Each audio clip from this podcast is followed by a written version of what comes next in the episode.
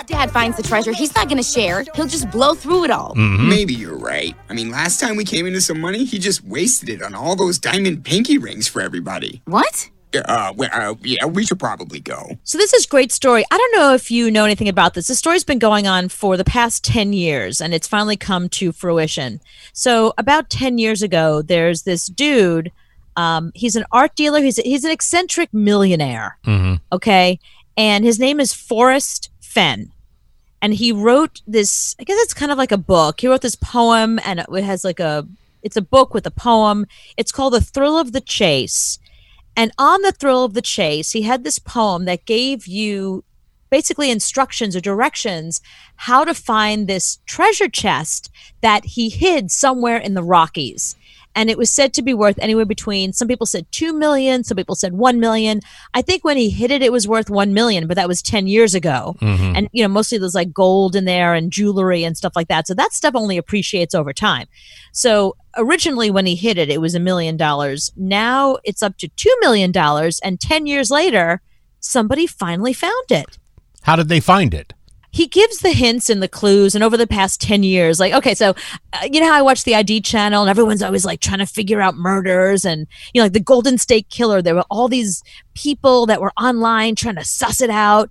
So some guy just over the past 10 years has been working at it and he he's the one that found out. And this is a big thing because people five people have died over the past 10 years looking for this treasure so this guy, he made it and he found the treasure. And we don't know who he is. It's all anonymous. But the author, who's now 89, um, said, "Yeah, you know, it's it's been found." And he's sort of feeling both ways about it. He's like, "I'm happy because there's an ending to the story, and now I know the ending before I die." But on the other hand, it would have been nice that the thrill of the chase was still going on. You know, like as his legacy.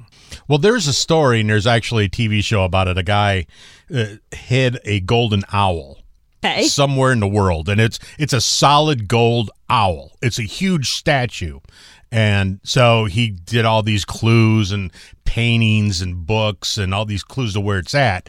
Then he died and didn't tell nobody, so nobody can find it.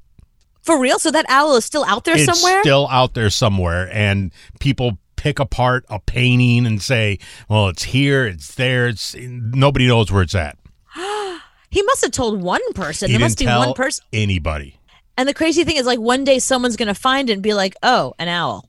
like, they're Right. not going to know the story behind it or how exciting it is. It's going to be like a 100 years from now. They're going to be like, oh, what's this owl? Eh. it's probably a goodwill right now somebody found it and they had it for a while and the wife said get that piece of crap out of here. Then he put it in the garage and then she made him take it to goodwill and he probably took it to goodwill. It's probably three or four bucks right now at goodwill Yeah, keep, keep watching Antiques Roadshow and American Pickers. Somebody's going to find it eventually. Pawn Stars, one of those people, like, someone's going to show up and be like, I don't know, it's this owl. I got it at a at, at a garage sale. I saw it. They wanted fifty cents for it. I talked them down to twenty five. What do you think? Uh, it's it's worth one hundred and forty five million dollars. yeah, nobody can find it. So it's it's a great show. Uh, you got to watch this guy. He goes all over the world looking for this stupid owl. He can't find it. Okay, so he's got a show and he can't find it. Why are we just sitting here? Why aren't we out there trying to find it?